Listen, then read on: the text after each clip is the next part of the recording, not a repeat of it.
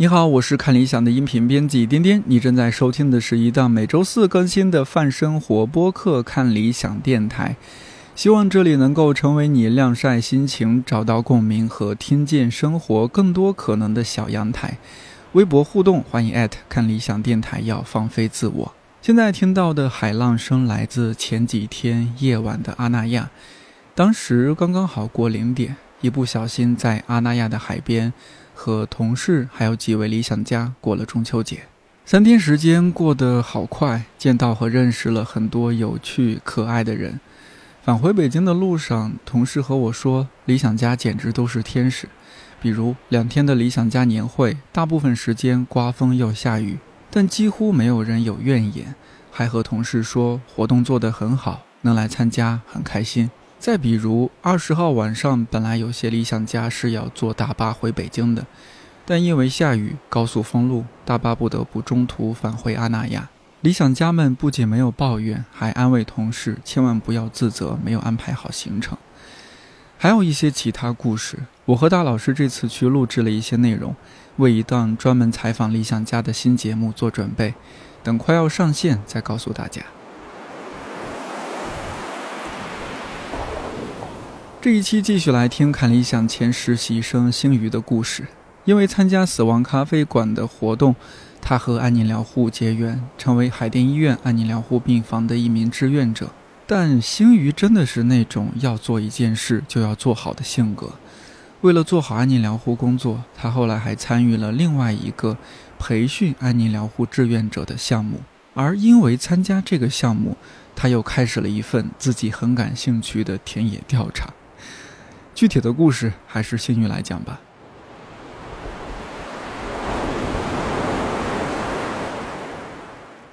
你接下来还有有两年时间是吧？对。呃，一共三年的研究生。前阵子不是前阵子吧？之前就是我今年和呃牧原，主要是牧原，牧原在看理想电台做了那个很很小的一个专栏《安宁之旅》，是吧？嗯。呃，你听了那个节目，我后来听牧原说，我才知道。你 你听了节目去做志愿者了？不是我听了节目，不是你听了节目，是就很久以前在那个公司的那个什么群，嗯，茶水群。哦，公司有一个，对对对，那个就是我们平时反正在职和不在职的同事都有在的一个群。对，那个里边是牧原有一次发的那个死亡咖啡馆的一个活动。对。哦，你很感兴趣，然后去参加了呀？对，我当时当时还在实习呢。就是八月八月底的时候，哦，当时还在公司实习呢。对对对，是的，是的。八月底的时候去了死亡咖啡馆的活动，所以后来就是结缘了这样的一个安宁事业。就是其实通过墓园，我觉得就是说，如果我不来看理想，嗯，然后我可能就没有这么好的一个机缘去遇到这样的一些事情。哎，都是缘分，都是缘分。所以就这是我离开看理想，我觉得还始终给我的一个礼物。就这个礼物，死亡感，不是不是不是死亡，这说什么呢？呃，给你礼物就是安宁志愿者这样一个场，这样一个身份，呃，工作。其实其实这一年也花了很多精力在这件事情上，在不断的被卷入到这件事情里面来。哦，当时是怎么会打动你？因为我也看到了那个死亡咖啡馆的 召集活动。一方面是因为，好像因为确实我剪节目，当时很很多事儿嘛。对你工作很对对对工对工作忙是一方面啊，这 很多时候是借口了。嗯，但另一方面，我确实对面对死亡还是可能不太能够很好的面对，总觉得自己有点。怕现场我绷不住，我确实也没有绷住，是吗？对，但我对他感兴趣，主要还是因为我是一个传播学的学生，我很好奇，就是这样的一个死亡，这样的一个你觉得有点私密性，甚至你跟你的家人都不会去聊的话题，你可能只会跟你最信任的人去聊的话题，甚至在我们这样的一个社会语境里面，它有一些禁忌这样的一个话题，就怎么为什么一群陌生人 会坐在这样的一个半开放的一个空间里面？去对陌生人去讲这样的一个经历，讲自己对于死亡的思考呢？嗯，我觉得他的这种私密性跟他的这种公共性之间的这种矛盾、这种张力吧，然后让我特别好奇、特别感兴趣，所以我就我就去了。果然还是比我专业多了，我得向你学习。我就这是你。出于就是关于专业方面的一些好奇，战胜了你谈论死亡这个事儿可能有多少一些恐惧啊，或者说是什么？对，其实我也没有，没有很介意，不太介意去谈这些事情。而且我可能觉得，可能也跟我一直从大学来北京之后的心态很有关系。我觉得说很多东西只要有机会去体验。我觉得说体验对我来说是最重要的，那我就去体验一下看一看。如果有危险，如果我觉得受不了，那其实我可以及时的去退出，我可以不要再深入就可以了。但是没准有很好玩的东西，没准有很有意思的东西呢。是，所以我就我就去了那一期的那个死亡咖啡馆，就刚好那一期也是墓园去录音的那一期，所以就被他看到后面的合影，对，所以就被他给录下来了。就那是我的就接触安宁的一个起点，比较幸运的是就那一年了，对，就一年多了，一年多一个月，嗯，对，就接触安宁其实就是通过那一次活动，比较幸运的也是，就因为它是海淀医院的这个安宁团队举办的这样的一个活动，那除了他的很核心的这样的一个志愿者的这样一个老师张威老师在现场，他是主持人之外，就是。嗯，海淀医院的安宁病房的秦院主任，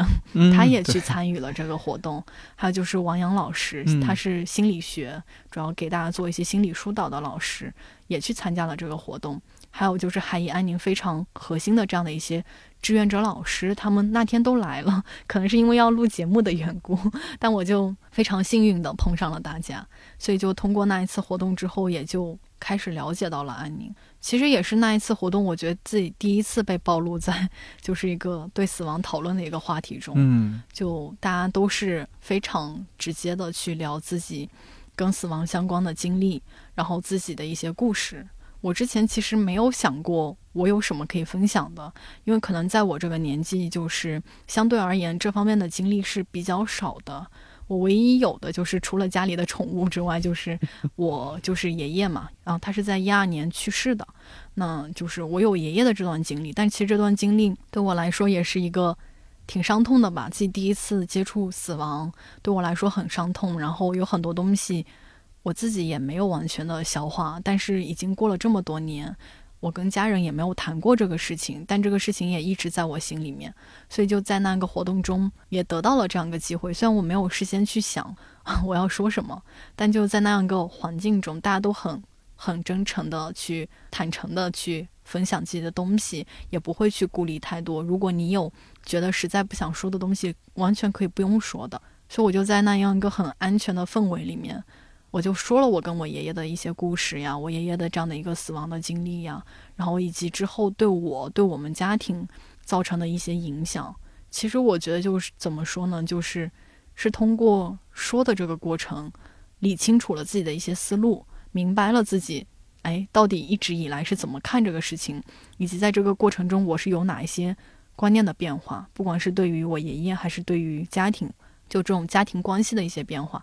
就在这个过程中梳理清楚了，那次哭的也特别爽，就在那里抱着自己哭，就哭的挺难受的吧，就是完全停止不下来，因为这个话题还是非常的沉沉痛，但也疏解了很多东西。当然，对，这么多年都没有跟人说过，但其实这些东西一直压在心里。对，不是不说它就不在的，是啊，也不是说你不去看它它就不存在的，其实它已经成为你的一部分，这么多年。你都在消化它，都在背负它，所以的话，嗯，我觉得感谢那个机会，让我第一次直面了它。嗯，确实很幸运。然后参加那次活动之后，你就报名去成为志愿者。对，也是，反正怎么说，就是我有一系列的机缘巧合，有时候就想不通为什么会这么。巧，就是后来就是呃，海医安宁他就开始有志愿者培训嘛，也是那天在死亡咖啡馆了解到的，也就跟那个张老师说，哎呀，老师我可不可以参与呀？我也想就是去病房里面去做这样的一些实践，去做这样的一些服务。那老师就说，那你就来参与这个。志愿培训吧，它是一整天，从早讲到晚。只要你能通过这一整天，后面你就有可以去病房的一个机会。所以那那一天的话，他也会请海医安宁的医生、护士，还有一些啊比较资深的志愿者，所有人都会来讲他们不同的视角是怎么样去看安宁这件事情，然后他们的一些经验呀，他们的一些理念。其实讲完之后，就确实很感染我。其实你你听完，你如果觉得不认同啊，怎么样，你也是可以退出的。但我觉得很感染我，然后就是很心动吧。就是我觉得说，我也很想去做这样的事情，我很想成为他们的一员。嗯，我就我就去医院了。包括就去年开学，我我真的是最后一个 去报道的，就因为前一天我还在病房里面做服务，在前面一天我又去那个做那个遗属回访，就是给已经去世的患者他们的家属去打电话了，因为我就怕我去到学校之后。我 再出不来，没有办法再参与了，所以就当时就紧紧抓着假期的尾巴，就是赶快去了两两三次这样的一个状况。离你学校又很远，是个对角啊。对，在海淀医院。对，如果之前我在明大就很近了。对啊，明大就近很多。对，但是啊，我觉得很多时候说做志愿呀，特别是做这种性质的志愿，人家会觉得说。哎，你你还是很勇敢呀！你在不断的去奉献自己，给出自己一些东西。但是可能大家做久了会觉得说，是自己从这件事情上获得了很多滋养，获得了很多思考的机会。所以的话，就觉得每一次去像充电一样，就是海医安宁的老师，他们是把海淀医院的那个小小的那个 志愿者活动室比比做成了一个充电站，嗯，就把我们每一次去做这样的一个实践比做了一个充电站。其实我第一次进病房的时候，有一点恐惧，还是有有点懵，因为有很多想象，我从来没有见过这种生命末期的病人到底是什么样的，所以会有很多想象。就是你觉得说，哎，我要这样很直面的去看很多事情，去看到这样的一些病人的状态的时候，会有一些恐惧，可能是真的有点怕的，所以有点懵懵懵的。但是我进病房之后。他们首先有一个非常好的对志愿者的保护机制，就是说，不管你去到病房里面，一个是要求我们就是全然的去接纳这样的一个患者还有家属的状态，因为我们不是他们，我们没有在经历这个过程，所以他们呈现出来的一个状态，我们不要去评判，我们全然的去接纳他们就好了。然后另外一个就是说，如果你在服务的过程中，你有看到一些，或者说你有感受到一些你自己觉得非常不舒服。你没有办法消化的东西，你可以就暂停你的一个服务，就找人来给你对接一下什么的，你就退出病房。你不需要勉强自己要去，硬是要坚持去做这个事情。嗯，因为可能每一个人的经历不同，每一个人的性格不同，所以我们对这样的一个事情的一种接受程度可能是不一样的。所以我第一次进去有点懵，我看到就是因为它会有那种插管嘛，气管切开，然后就是直接在嗓子这里。插管都是老爷爷呀什么的，我一进去就是我就被吓到了。其实，但当时也是非常快的转念一想，我就觉得说，如果这个病人他是我的爷爷呢，就是如果他是我的亲人呢，我还会害怕吗？不管他们是怎么样的一个身体状态，他们是怎么样一个情状躺在那里，那如果他是我的亲人呢，我还会害怕我跟他有肢体接触吗？其实不会，更多时候你是一种心疼，所以就。转念一想之后，我就觉得，嗯，不管是什么样的一个状态，我其实应该也还是可以接受的。后来就不管我见到什么样的病人，我都觉得，嗯，可以接受吧。因为你觉得他就是一个人，他就是一个和你一样的一个人。我们每个人都会有生病的时候，都会有面临死亡的一刻。但是，对，就是会有很多各种各样的状态呈现出来，它都很自然。有你印象蛮深刻的，就你照顾他。生命最后一段时间，然后真的是送他走的那那种情况吗？其实，因为我们志愿者都是随机去的，就你有时间你报名你去，嗯，然后也要看你能不能报上名，所以就是不是说我们就啊持续的一直在那里，嗯，所以的话就是可能很多我们洗过头的病人都已经离世了，但是我没有见证过这样的一个离世的过程，我觉得很多时候就是一种擦肩而过。就是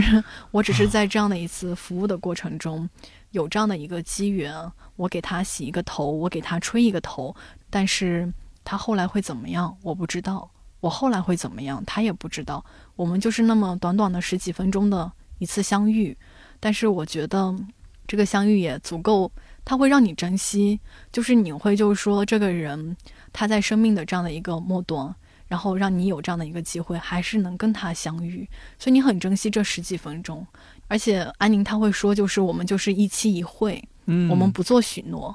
因为不是所有人都有明天，不是所有人都可以说我们后会再见，对我们后会有期，我们来日方长，就有时候不一定方长，就是所以就只能这样，所以我们就不做许诺，我们就做好当下。我们就不去做很多未来的期待，我们就是很珍惜，就是我跟这个人相遇的这样的十几分钟的时间，我去为他做好服务。有时候其实甚至我们不一定会说话，因为病人他躺在那，有的病人是在一个昏睡的状态，有的病人是很难受的一个状态。你作为一个陌生人出现在他面前，我觉得他可以接纳你。就是你跟他洗头，对吧？你跟他有一个这样的一个肢体的接触，我觉得就已经是很好，对于我们来说已经是很好的接纳了。所以就不一定会有会聊天，有的病人可能嗯稍微还开朗一点，毕竟在那个境遇中每个人的心态不一样。嗯，有的病人看得开一点，他可能会跟你聊天，但有的人就不太会聊。其实我就第一天去洗头的时候，我第一次见到我就在想。哎，人居然还可以呈现出这样的一个状态，就是太瘦了，你知道吗？就是瘦到就是比我还瘦吗？你这已经算 挺好的了，就是因为有的病人可能没有办法进食呀，怎么样的，他吃不进东西去，他很难受，所以就是而且长期的一个病痛对他的折磨，他可能就皮包骨头，真的是对，真的是皮包骨头，以至于就是他躺在那盖着一个薄薄的被子，哎，我就觉得。很单薄，依然很单薄。我就以为他没有四肢，你知道吗？就是我看不出他有没有手，有没有脚，我就只能大概看出来还是有一个躯体在，但是看不出有没有手，有没有脚。你就想人能瘦到那样的一个程度，所以就觉得特别心疼。这种这种状态也让人觉得特别难受。我印象非常深的一位患者就是，嗯，我觉得也是跟他比较有缘吧。就是我好像去了两次还是三次。都给他洗过头，一个大叔，应该也不能叫爷爷，就是一个大叔。然后他还是病房里面比较开朗的人，因为他那个海医安宁他是有几间安宁病房，但其他是那个肿瘤血液科的，嗯，所以我们也会给那些肿瘤的病人去洗头啊什么的。嗯，那位大叔的话，他就相对来说还心态好一点，开朗一点。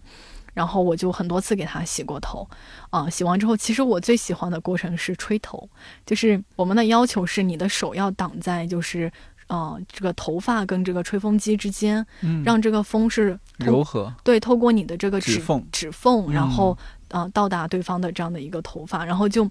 哎，怎么说呢？很多病人他是老人嘛，然后你给他洗头，给他吹头的时候。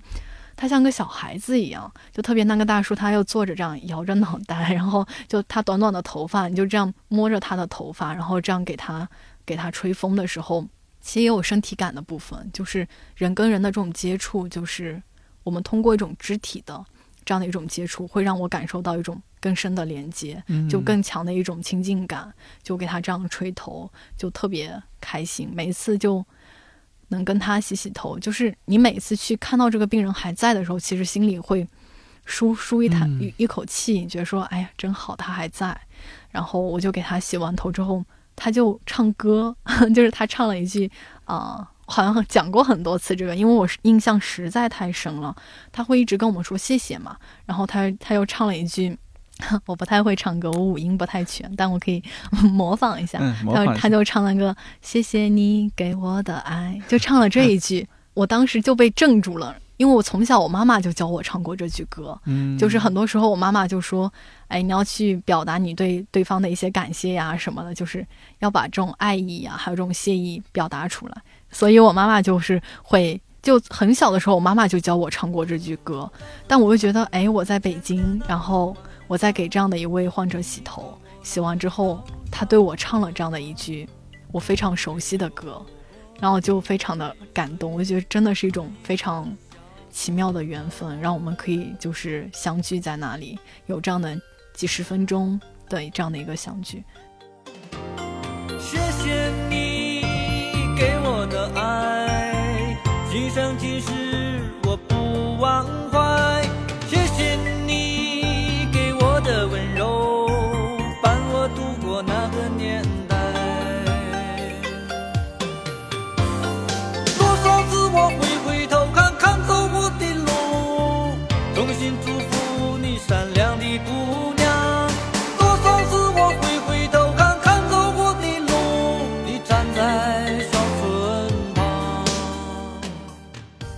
其实很多病人就是不一定会记得，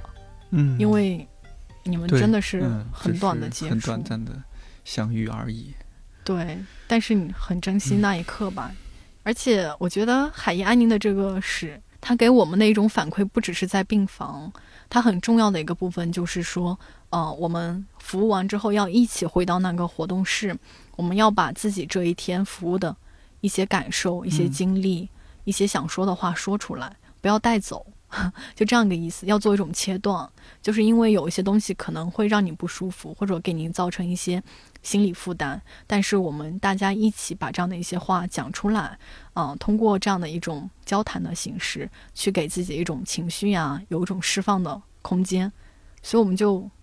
就会讲，在这个过程中觉得很开心。因为我刚开始进去的时候，可能我是里面相较年轻的一个人，但后来海亚宁也开始面向大学。就是真的是走向大学去招志愿者，你是第一个是吧？我应该是算自己窜进去的一个，但后来好像去了那个北京交通大学，嗯，然后去做了一场就是面向大学生的志愿招募，然后就很多不只是北交的，然后人大的呀、清北的同学，他们也参与进来了。所以就是每一次在那个最后的讨论的过程中，其实我们也聊过身体感的问题，就聊过很多的这样的一种各种各样的一些问题。就在这个过程中，我觉得不只是可以把自己在病房中的一些东西消化掉，嗯，另外一个是大家可能日常的一种学术，就在学习中呀，在工作中、生活中的一些烦恼啊，一些什么，其实我们也会。对，我们会在那里非常坦诚的去聊这些问题。就聊完之后就觉得说，哎，这周结束了，然后就又获得了力量，就这种所以叫充电站啊，对，怪不得愿意跑那么远。对，所以就感觉。是一直受到这个事情的回馈，而不是说自己一直在给，而是一直在得。嗯，就你更更知道自己该怎么样去生活。毕竟每个人时间都是有限的。你有想过自己有一天离开这个世界吗？因为你做这样的事情，一直在想，一直在想。对，包括我，我去加入到这个事情中，我觉得。所有的这样的一些志愿者都有一个未雨绸缪的这样的一种感觉，就是包括有很多老师会问我嘛，就是你这么年轻，就是为什么要到这里来？然后其实我觉得说，人跟死亡的距离不是用年龄来划定的，就是 在这个充满不确定性的社会里面，虽然就是高龄的人他会有更大的一个风险，要去更大的几率要去面对死亡，但是对于我们很年轻的人来说，其实。不一定有很多意外，有很多啊，很多。我能理解你说的，这样的事情会发生。我也有很多担心，所以我就我就觉得说这个事情其实离我不远。嗯，我需要去，总有一天我们都需要去直面这个问题的，而不是到了老了那一天，真的不是。如果你直到你真的快要面临死亡那一刻，怎么说呢？才去直面这个问题，嗯，就那一刻你才把眼睛睁开去看这个太阳，应该会很刺眼。嗯，就是你应该会觉得。更无措。你有做过假设吗？假设自己第二天或者下一周就要离开这个世界，有做过这样的假设吗？有。其实我有一个压力，就是可能从去年我去重庆做那个火锅的调研，我吃了，我真的是一个感光民族志，我就吃了十来天火锅，每天都在吃火锅。虽然我很能吃辣，但是我把肚子给吃坏了，所以。养生养生的颠颠不能理解，我我能理解，但是我接受不了，我肯定做不了这样的事。对，反正我就把肚子给吃坏了，所以我很严重吗？嗯，挺严重的嘛，也不是对现在都会有影响的那种，就是一种慢性病变成了一个天哪，对，就是工伤啊，不是 对，类似于工，对学伤啊，就是这样的一个长期的这样一个胃胃炎啊。星宇你不要这么拼啊，这也太可怕了。但火锅好吃呀。那连着十几天吃，这也有点恐怖。你这也太有科研精神了。就反正好吃嘛，然后也就边吃边边调研边思考。然后我就后来就一直腹痛，然后我在家里其实肠胃镜都做了，但是也没查出来啥啥啥。就但是又一直很痛。我觉得在这个医疗的过程中，其实医生的这种。化疗其实很重要，就是医生怎么跟你讲你的这个病情，嗯，他告诉你怎么样去理解你现在的一个状况很重要。但是可能很多医生工作也很忙，他就是更更多是负责治病，而不是看这个人。所以的话，就是我的这种焦虑一直没有被缓解，然后就。我老怀疑自己是不是得什么癌症，你知道吗？就是因为有时候就一直隐隐作痛嘛，然后我也没办法跑步呀什么的，只要跑一段就会痛什么的，然后就很担心，就一直很担心。包括后来有一些身边的人呀，也有这样的一些经历，就是听闻说谁谁谁患了这样的一些病呀什么的。包括之前我妈妈很好的朋友也得过这样的肠胃癌。也是在很年轻的年纪，嗯，然后我就觉得我这种生活生活作息，我这种饮食风格，其实饮食的这种口味也是很有可能，也是有可能的，所以就一直很担心。特别是我接触了这个安宁呀，就是一直在接触这些癌末期的病人呀，我就老怀疑自己是不是癌症患者，就老会想这个问题。其实这个东西爆发是在我这个假期，其实还做了一个调研，是去农村里面。去调研这些癌末期患患者他们的一个临终之痛的，所以也接触了很多患者和他们的家属。就我们调查的那个村子，很多人得的是这种食食道癌，还有肠胃癌，就跟我的这种部位啊这些都很相符。所以我回来之后就真的是焦虑到，我觉得说我一定是生病了。不过也是机缘巧合，很好的一个。就是我后来还在一个啊荣德利生基金会里面做志愿者，也是做安宁这方面的志愿者。同时啊，对，因为他那个志愿其实是我在海燕安宁，就是我们做的这个相对简单嘛，嗯，但他其实也需要很多的情商，需要很多的这种人人性化的，还有这种同理心啊这样的一些思考在。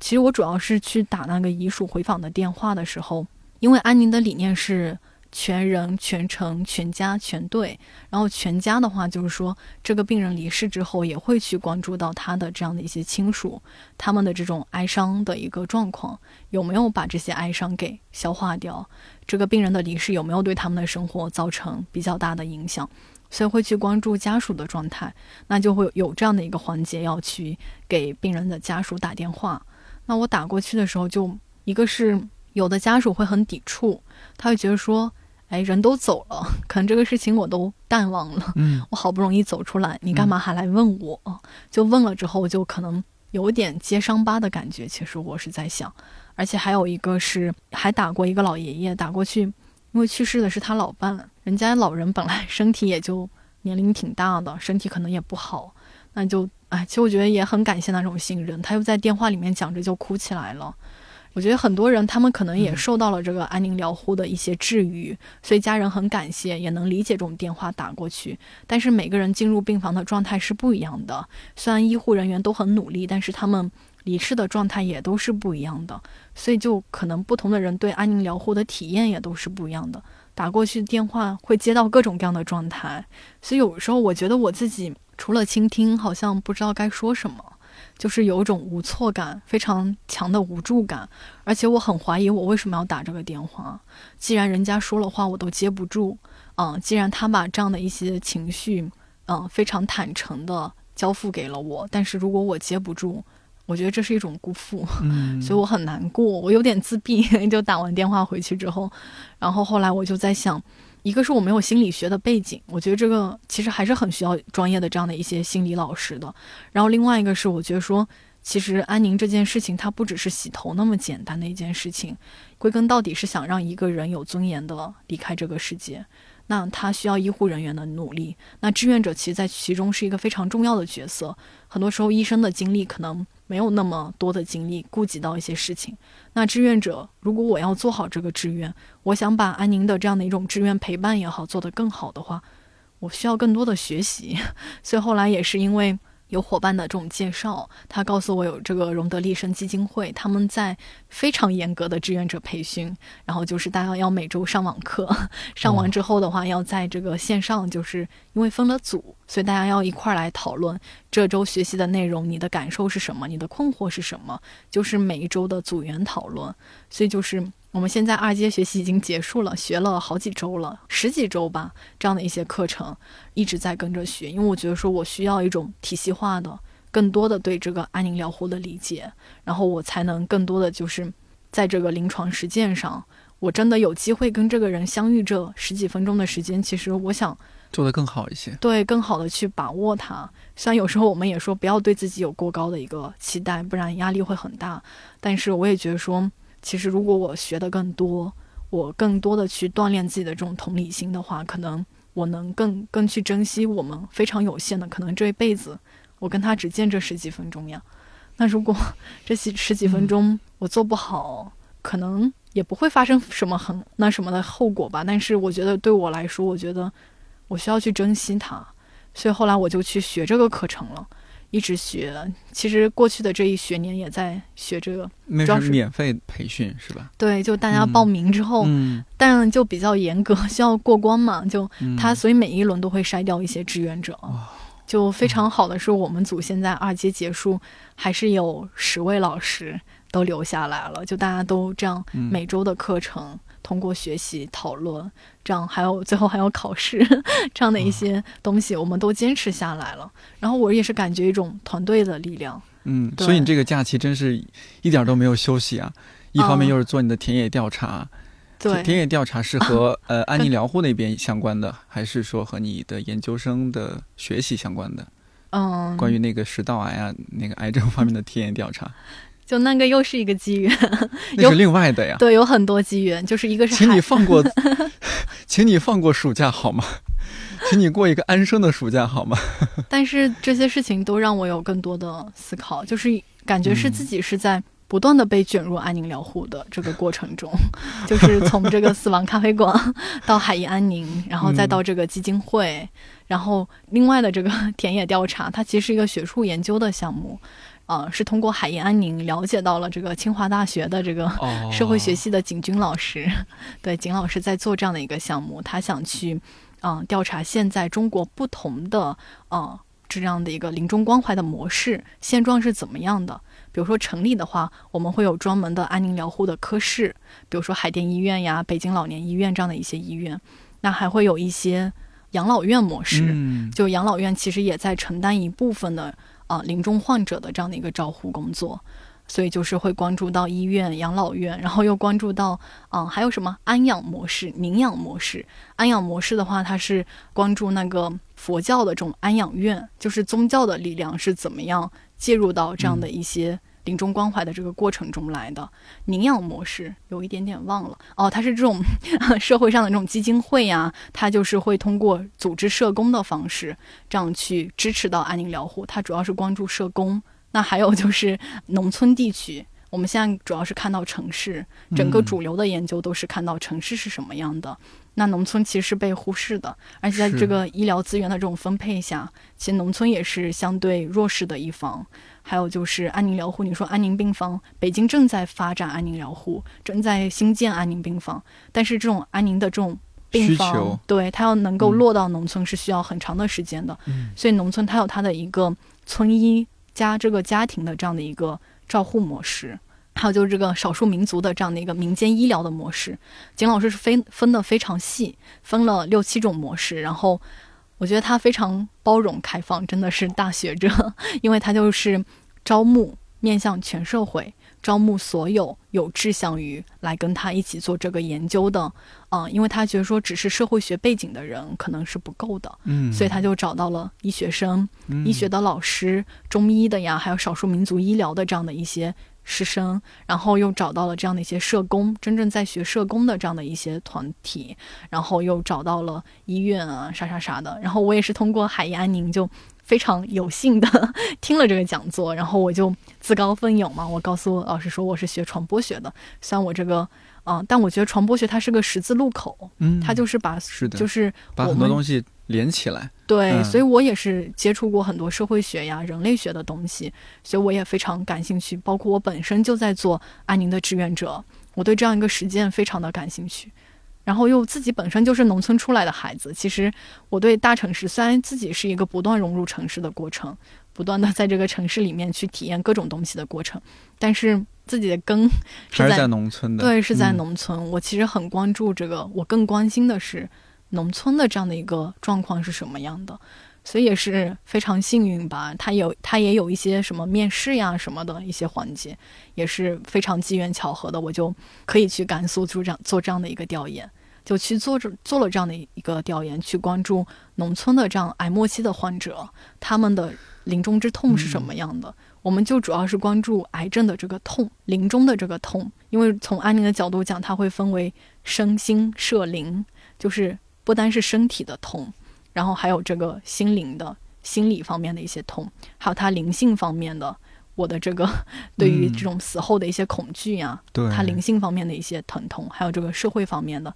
比如说很多这种临终期其实会给家庭带来一些灾难性的医疗支出，然后还会让家庭的关系很复杂，然后什么的，它也很有很多这种社会层面的一些东西。我们就关注这个临终之痛你做这个田野调查 是你一个人做吗？在云南？哦、没有是去甘肃啊，是去甘肃？就这个假期你还去了甘肃？啊，对，就是那这样的话是有团队的哈。对，嗯有一一位老师，两位同学，还有一个田野报告人，四个人的团队。我就说，经常我们发微信给你，然后你迟迟没有回，然后我就在想，这姑娘干啥呀？这是，没有，八月初你给我发微信的时候，其实已经结束了这个调研，嗯，但在做后面的一些梳理啊、整理。所以我这个调研结束回来，一个是这个田野调研跟其他的不太一样，嗯就是你真的是直面伤痛，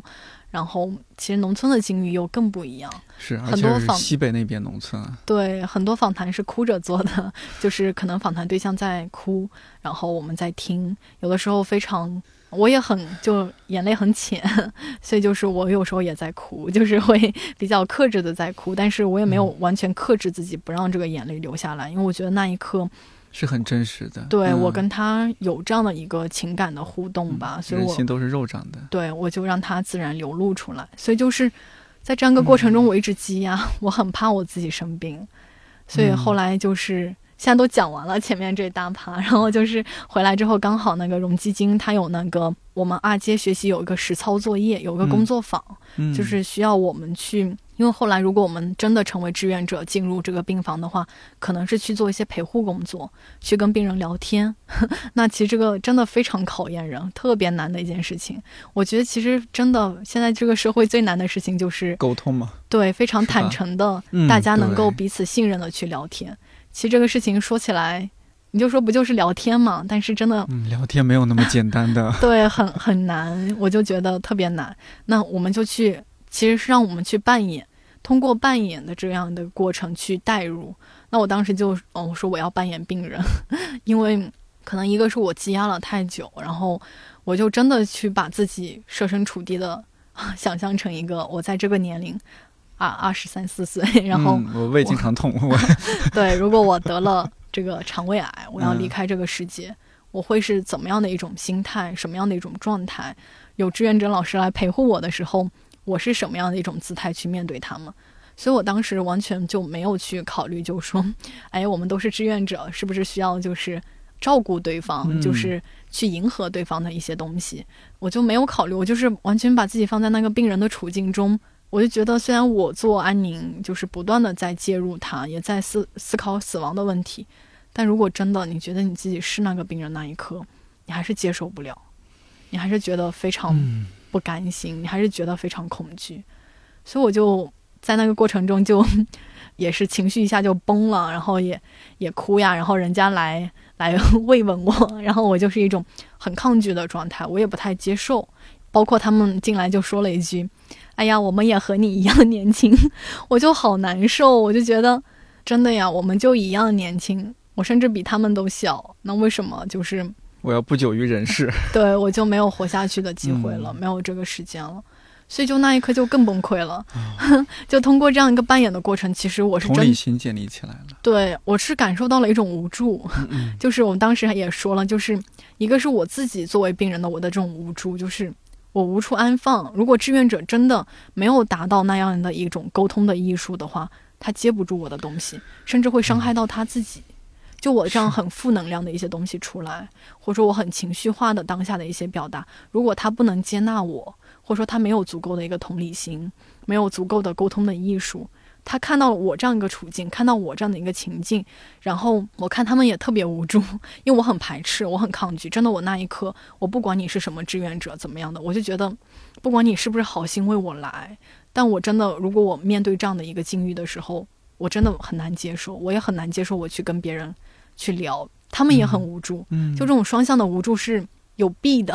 你知道吗？就是这这两个无助没有打通，所以我们彼此就坐在对面，都是一种很无助的状态。他们不理解我的这样的一种面对死亡的状态，然后我也没有办法，就是那一刻去非常接受他们的对非常那什么、非常好的，然后去配合他们，嗯怎么样？所以就双向都很无助。就在这样一个过程中，我就更能理解，就是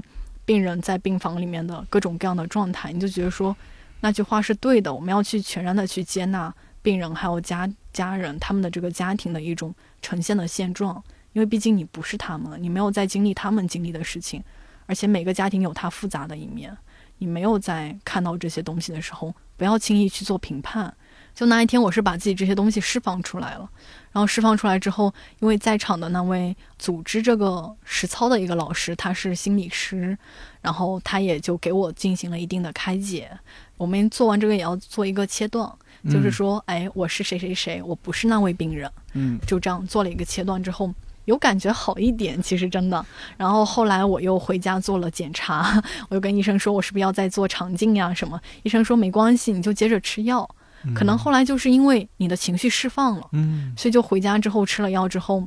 有好很多，就没有再担心这样的一个患病的问题，就把自己给搞抑郁了。戏还挺多。对，就想很多。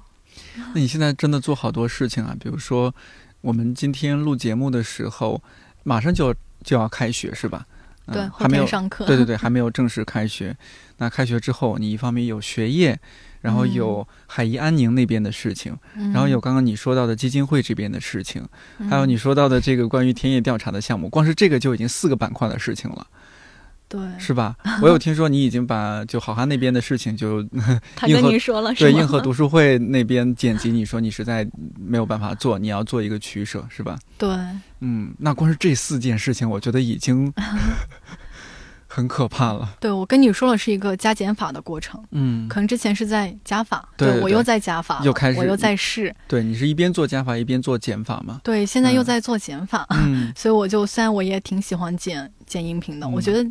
怎么说，去年剪这个音频对我来说是一个很重要的窗口，嗯，没有把我完全封闭在学校里面，也让我观察到了就是现在这个，嗯 行业里面发生的一些事情，什么事情嗯。包括我也在观察同龄人的状态，嗯，我也在观察好汉的状态，就是他们俩是同龄人，他进入媒体之后，对吧？嗯。虽然我们也不怎么聊，但是嗯。我会观察一下这样的一种感觉。嗯。嗯，就是后来我又想，所以就是在做选择吧。其实志愿这个不是很大的负担，因为志愿者的理念是基于你自己的一个时间和意愿，哦，他不做任何的强求。嗯所以的话，都是你自己自发的一个行为。如果你说你要中断这个学习，或者说我不再去安宁病房了，没有任何人来强求你。嗯而且他们特别好的一点是，我之前有个误区，我觉得说，既然我们做这个事情，我们要坚持，就是一定要扎扎实实的、踏踏实实的、坚持的去做它。但是海燕安宁的老师告诉我说，不需要坚持，就是有时候不要对自己有那么多的压迫。他们是一种非常开放的状态，那个病房、嗯就是说，不同的年轻人，有时候可能我们就是在寻找生命的意义，就是我们人生很迷茫，我们在寻寻找自己的一种价值感。所以我来到了这个病房，我去嗯跟不同的人有一种生命的碰撞，我在进行这样的一个思考。但老实说，如果你的时间不行，你的精力不够，然后以及你觉得说这个问题不再困惑，病房给不了你这个滋养，你已经没有这样一个持续的动力，包括或者说你在做这个事情过程中很难受，很多东西消化不了。那其实这些都不是你的问题，没关系，你也要接纳自己。我觉得最后学到的又是说，我接纳我自己，没有关系，我是这样的一个状态，我现在是这样的一个现状，都没有关系，只要我去做一个协调，包括我在这么多的事项中，我去选择我更喜欢做的、更想做的事情就好了。所以就他们没有对我有任何的要求，但是我是觉得说这个事情其实我做起来没有负担，就是虽然它要花费我的时间、花费我的精力，但是 我又觉得说自己在做这个事情中是在收获力量。有时候可能你是在不断的把力量给出去，但是你在做这个过程中就像充电一样，力量又回来了，让你在这种繁忙的学习中去不断的提醒你，嗯，其实还有很多事情很重要，嗯，有时候也不必就是说用很多标准去要求自己，嗯。反正你只活这么一次，也说不定可以活多久，那就放飞自我，就是去做最当下的选择，不要把所有的事情都放在明天，就想说我明天要怎么样，我之后要怎么样。现在就嗯，更多是在想我现在要怎么样，就是把选择放在现在。所以这些事情我没有负担，就算之后融基金的课程我还会学，然后志愿者的活动还会做，但我觉得没有负担，它不是个事儿。就是你说周末我们都会有时间拿去玩，对吧？拿去娱乐呀什么的，它其实对我们来说也是一种精神的放松，其实也是一种放松，也是一种充电。对，嗯，所以就它是一种业余时间可以有的安排，所以不是事儿。我还记得很早之前，你刚来公司没多久，我们有一次我忘了怎么样的场景，总之是还多聊了几句。你有说到将来你对自己的一些规划，想要对学术、对知识还是有很大的渴求，你想读研，甚至之后读博，然后再往后你想留在学校，或者说你在一所高校去当老师。嗯，，I don't know，，你还记不记得最初的梦想？记得，对，嗯，一直在想吧。你说我我话这么多，就是因为我一直在想很多事情。我记得你当时的状态还比较坚定啊，呃，对，感觉你已经完全给自己规划好自己的人生了，将来就是要再继续读博，然后去高校当老师。嗯，你现在是怎么样的一个想法呢？我还是在思考吧，就是你看，学习也一直是我的主线。嗯，虽然我在做其他的一些事情，但是我始终就觉得我很珍惜我的学生的身份，我也很珍惜这个学习的机会，所以就。嗯，学习一直是我的主线，但我就是，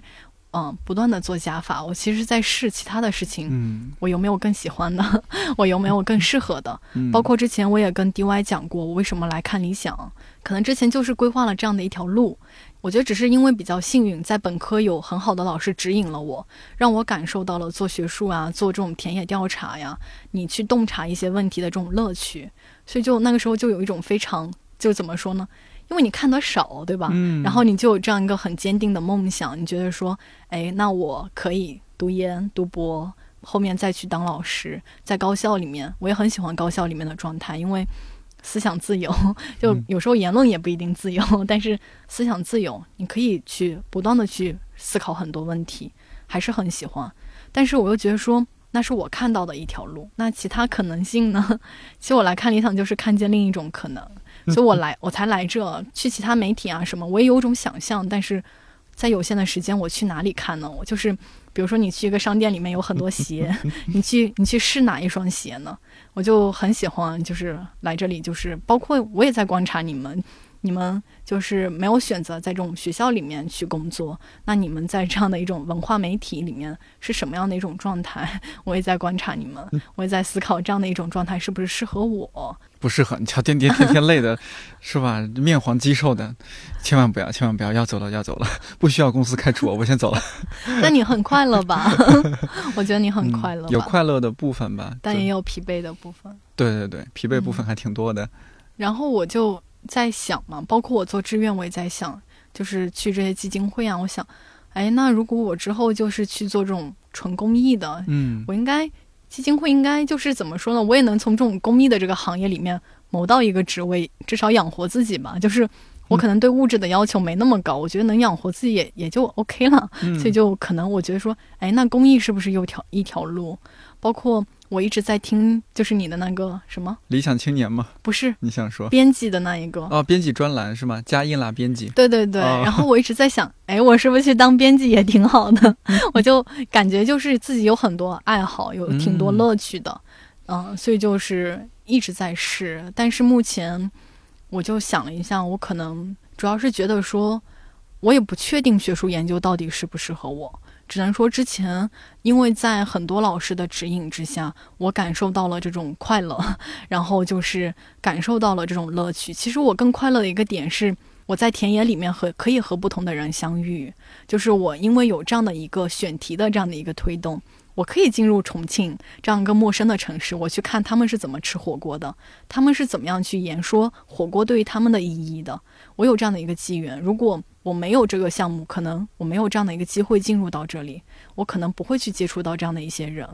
包括就是去甘肃也是，如果没有这个项目，我可能不会去跟这些患者去跟他们的家属有这样一个对话的聊天的这样的一个机缘，所以我很珍惜的。我现在就在想，我好像很珍惜的，很让我 DNA 颤动的，就是这个我在这个田野里面可以进入到不同的场域里面，自己之前完全不同的场域，真的是都是打开的。你去看这些人，你去了解他们，你也不做什么评判，你就是去不断的看他们是怎么样阐述自己的生活的，他们是怎么理解自己的世界的。我觉得很有意思，我很喜欢这个过程。然后他可能跟我这种以前的那种想当记者也有点相似，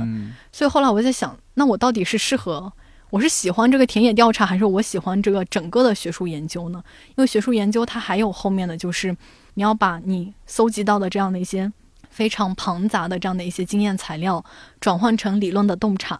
转换成很有洞察力的，你怎么样去洞悉这样的一个社会现象？但是我现在可能怎么说呢？理论功底还还需要不断的去加深，所以就理论功底比较弱，我经常会迷失在 材料的汪洋大海中。之前我做重庆火锅就自己搜集啊，转录音啊，转了二十多万字。嗯，就这些东西完全把我淹没了。就是我在田野调查过程中，我很喜欢问，很喜欢聊，什么什么都都会搜集一些。但是最后你怎么像穿珍珠一样把它们穿起来呢？就是我这根线有时候找的不太好，怎么样去穿这根逻辑的东西不是很好。最后如果这篇论文写出来穿的很好看，自然会有一种非常啊欣喜的一种感觉。你觉得你对这个社会的理解，你通过你这个试点可以去增加一个理解的维度。这对我来说是很欣喜的事情，但是也在怀疑到底适不适合做这样的一个工作。但我目前就我想了很久，包括假期我也在想这个问题，因为研二又到了一个很关键的阶段。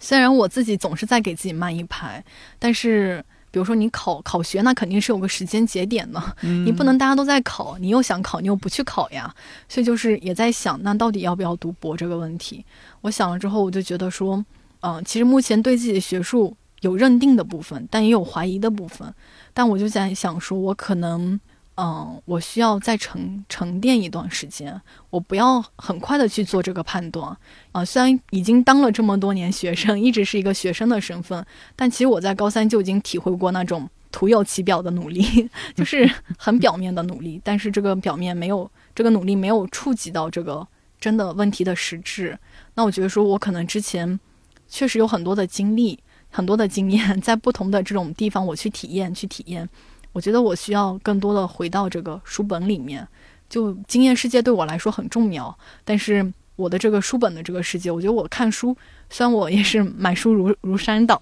读书如抽丝，对，就是大家都一样。对，就读的书怎么说，我都是翻着读。就你说真的很沉潜的自己的一些理论思考呀什么，我觉得还是比较有限。但它。我觉得你需要去完成这个过程，它是对一个研究生最基本的要求。不管我读不读博吧，至少我现在还有这样的一个机会。你说这这么大年纪 读书，还是一件挺奢侈的事情呢？我觉得这么大年纪，就是，哎，反正自己觉得有很多别人没有的机会，嗯，自己要珍惜。是，确实是，对，你一定要珍惜啊！替所有的看理想的朋友珍惜啊，年轻的朋友。嗯，对，所以我现在就在想说，我要更沉潜，就是去好好读书，就读一年，我就我就试一年。我当时，嗯，就说我要把那个节目辞掉，就是说暂时不做，也是这样的一个考虑。我说我可能志愿这一部分是我没有办法割舍的，我还是会用我学习之外的精力去做它。但是那我主力还是要拉回上学习上来，我就再再试试看。嗯，我真的很用心的去读书。真的深入到这个理论脉络里面去思考这些问题的时候，我再去考虑我适不适合，我喜不喜欢，所以就再给自己一年时间试试看。这一年好好读书，然后好好听课，好好读书，我再试试看。如果这一年就是试完之后觉得说自己确实。好像没那么喜欢，或者说在看老师，我也在观察我的老师们。其实就这样的一些青椒，真的很 适合当记者。这样的一些青椒，他们现在的工作状态，我我喜不喜欢？我其实也在想，他们好好忙呀，就是真的都是过劳，所有人都在过劳。然后我就在想，哎呀，我那我读完博士，然后呢？其实我觉得我应该还是可以成为一个差不多的老师吧，就是我话比较多，但是这个。但是你说那么重的科研任务，甚至有的东西是一种必答题，但我又是个很散漫的人，就我学生时代还有很多自由，因为你经济有保障，就家里可以给你支持什么的，我还有很多自由。但是真的等我步入社会，我自由的空间会受限，可能需要你自己的这种能力的一种拓展，才能把这个空间给撑得大一点。所以我在想，还在想，只能说我现在就是也不着急做选择，我在用心读一年书。我觉得很多学生他其实不是学生的状态，我需要把自己真的当做一个学生，然后去好好的，我也不知道要怎么个好法，但只能说自己要用心的再去读书，再看看，不行再换，没关系。那期待一年后 你的答案，好呢，我觉得这个答案现在也许没那么重要。其实对也是嗯多变的呀，包括我观察很多同事，大家这种工作的一种流动都是很快的，所以其实我觉得大家也都在做选择，是啊，看当然了，是在学校里面选择，还是在这个社会上做选择，嗯，都是不一样的，大家都在试。都一直在面临各种选择。对，所以就可能现在哪个选择也只是很当下的，不一定说我这个选择就要走一辈子啊，怎么样？但是我也很希望我可以找到怎么说呢，愿意奉献一生的职业吧，就是自己真的很喜欢做这个事情。我觉得有时候辛苦一点也没关系，但是真的要能这个事情给给我一种持续的内驱力，我愿意一直推着自己去，很主动的、很快乐的、很享受的做这个事情。就再试试到底是不是他，如果不是的话再改没关系。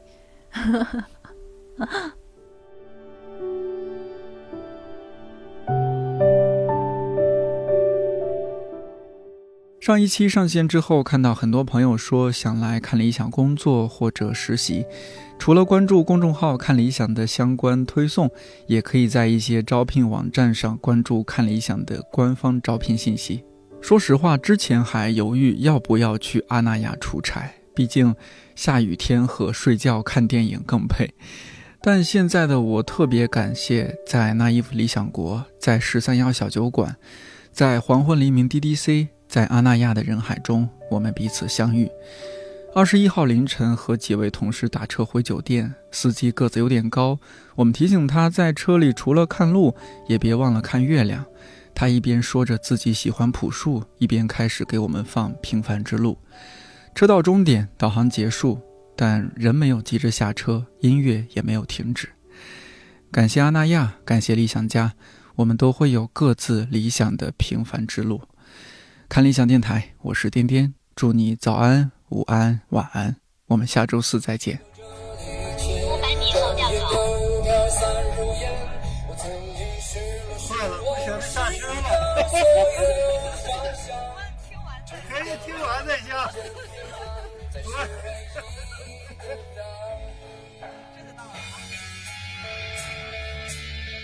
过过瘾吗？呃，是这个，我记得是让从这儿进吗？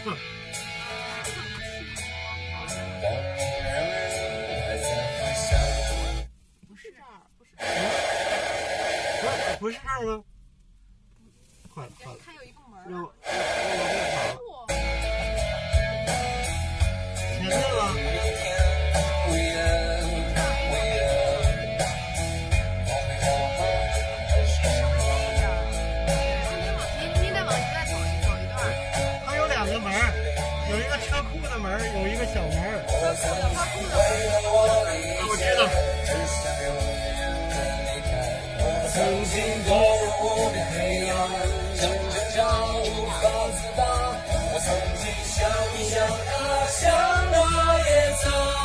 花，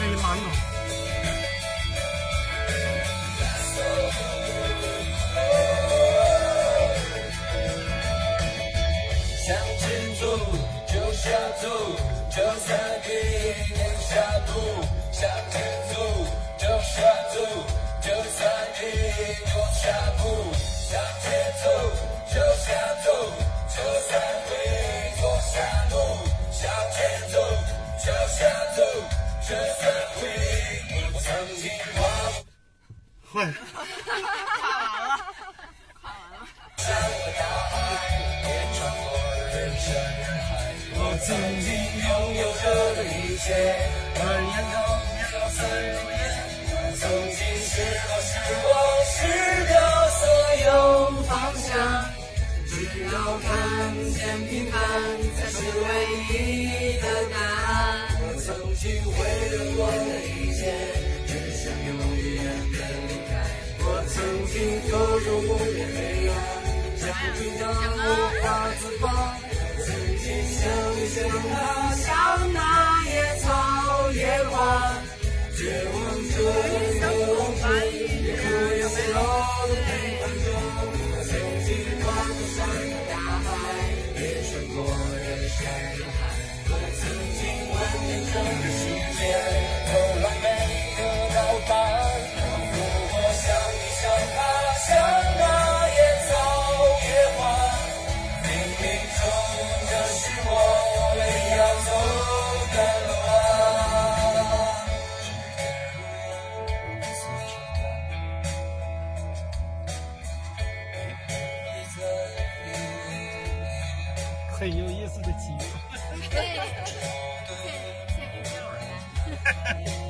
这就是缘分。